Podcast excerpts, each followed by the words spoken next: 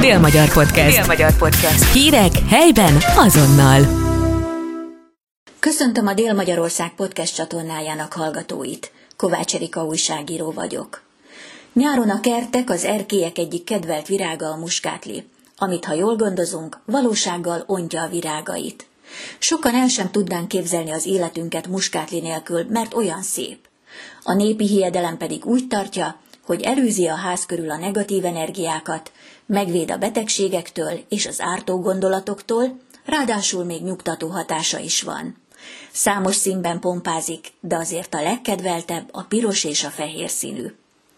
Az ajándékba kapott hosszú ősz miatt a muskátlik jelenleg is virágban pompáznak, sőt, talán most még szebbek is, mint a nyári forróság idején. Azonban, mint minden jónak, a vénasszonyok nyarának is vége szakad egyszer. Hamarosan téliesíteni kell a muskátlit is.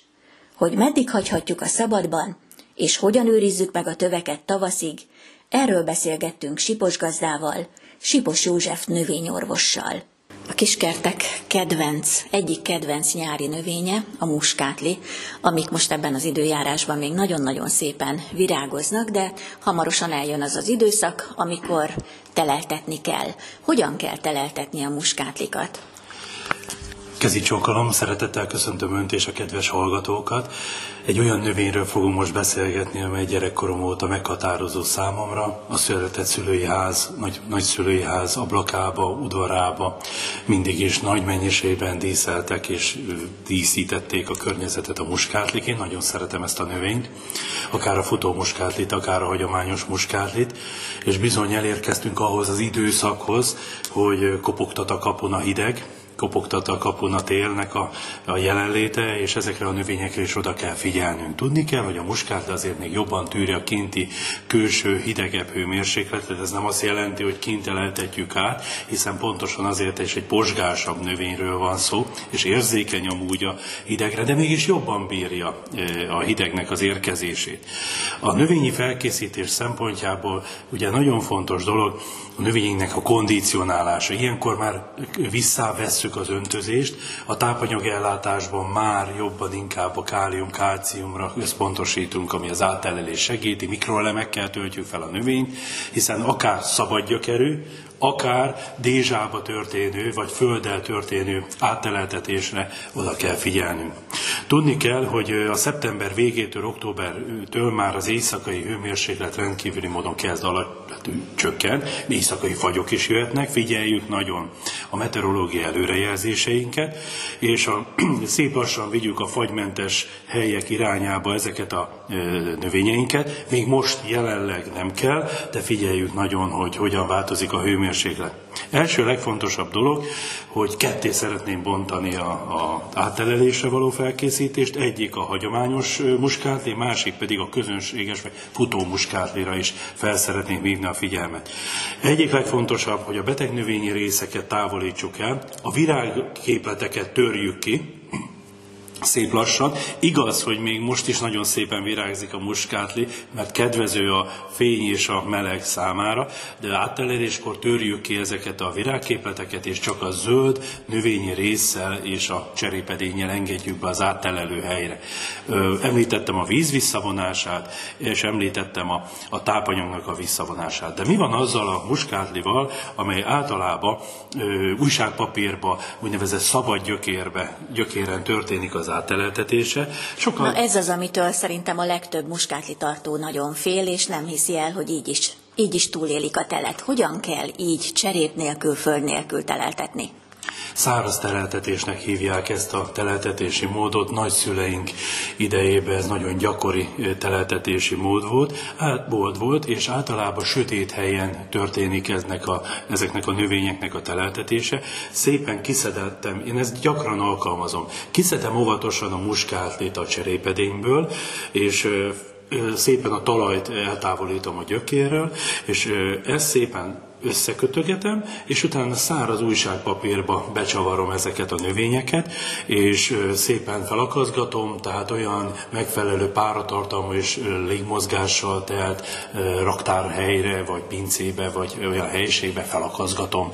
És általában öt-nyolc fokos hőmérsékleten történik ennek a növényeknek az áteleltetése. Ezeket a növényeket nem szabad öntözni a téli időszakban, nem szabad locsolni, hanem ezek így nyugalomban szépen át tudjuk teleltetni. Koratavasszal pedig ezt szépen kibontva elültetem az új, jó minőségű muskátli földbe ezeket a növényeket, intenzíven elkezdem majd öntözni, és megfelelő tápelemekkel még dúsítom az indulásukat.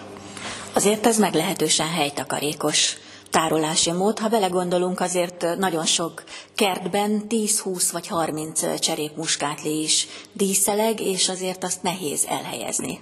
Mindenféleképpen ez egy praktikus megoldás, amire oda kell figyelni, így, ahogy ön is említette, tehát egy helytakarékos megoldás, ami nagyon lényeges, hogy úgy szabad csak ezeket a gyökereket eltárolni, hogy én is úgy szoktam, hogy előtte picit szikkasztom. Tehát kivettem a talajból, akkor még nedvesebb a növénynek a gyökere, és meg kell egy kicsit szikkasztani, szárítani, és utána lehet összecsavarni, mert akkor nem alakul ki ilyen gombás rothadási folyamat.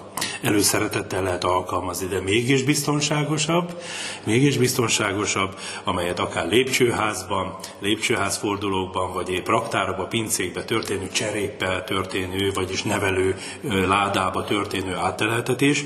Általában lépcsőházakban is a tizenöt foknál ne legyen nagyobb a hőmérséklet, és ahogy említettem, beteg növényi részektől mentesen, kártevőmentesen, szép lassan betesszük ezeket a növényeket majd ezekbe a helyiségekbe. Nagyon fontos, hogy a víznek az adagolását vonjuk vissza. Én úgy is teletettem át már muskátlit, tessenek elképzelni, hogy egész télen nem öntöztem. Nem öntöztem egész télen a muskátlit, úgy betettem a tárolóhelyre, akkor a beteg növényeket visszaszáradt.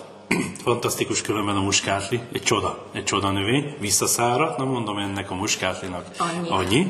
És tessenek elképzelni, koratavasszal, amikor elkezdtem átgondozni a növényeket, eltávolítottam ezeket a növényi részeket, leszettem az elszáradt leveleket, megöntöztem, tápoldatoztam, indító tápoldattal, kitettem őket a szép lassan edzetve, a külső hőmérséklet felé.